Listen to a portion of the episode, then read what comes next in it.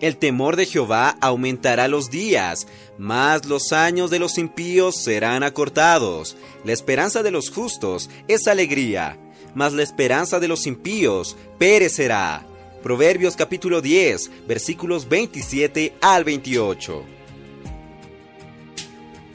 Oh Señor Jesús, amados hermanos, amadas hermanas, queridos amigos, gracias al Señor, estamos en el día 6 de marzo y hoy en el libro Días más sabios vamos a hablar sobre temor y alegría. Señor Jesús, el temor del Señor no tiene nada que ver con miedo mas sí es un sentimiento de profundo respeto y reverencia por Dios.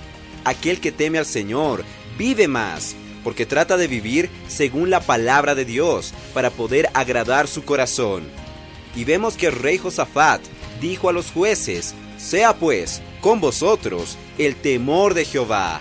Mirad lo que hacéis, porque con Jehová nuestro Dios no hay injusticia, ni acepción de personas, ni admisión de soborno por tanto, procederéis asimismo con temor de Jehová, con verdad y con corazón íntegro. Señor Jesús. Esto lo vemos en 2 Crónicas capítulo 19, en los versículos 7 y versículo 9.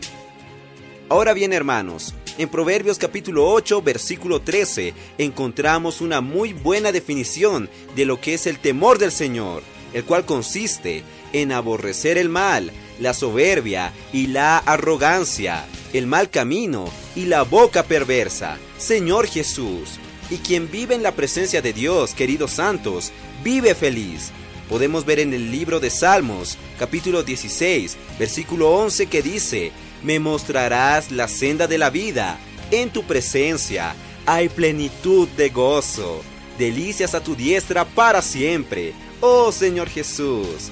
Y en Gálatas capítulo 5 versículo 22 vemos que el gozo hace parte del fruto del Espíritu. Amor, gozo y paz van juntos queridos hermanos. Señor Jesús.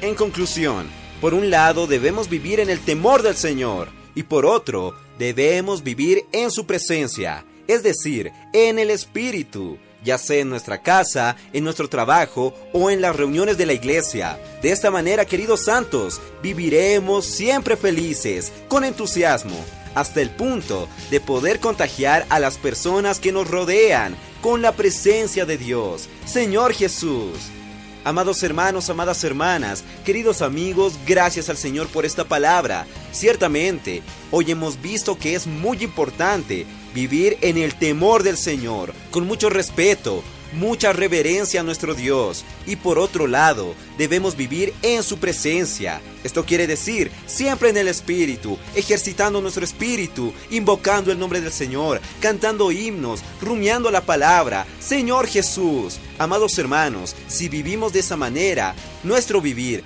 nuestras experiencias, la alegría que nosotros irradiaremos podrá contagiar a más personas, a nuestra familia, a nuestros compañeros de trabajo, a nuestros vecinos. De esa manera podremos ser útiles en las manos del Señor, ganando a muchas más personas a través de nuestro testimonio, a través de nuestro vivir. Señor Jesús, amados hermanos, Jesús es nuestro Señor.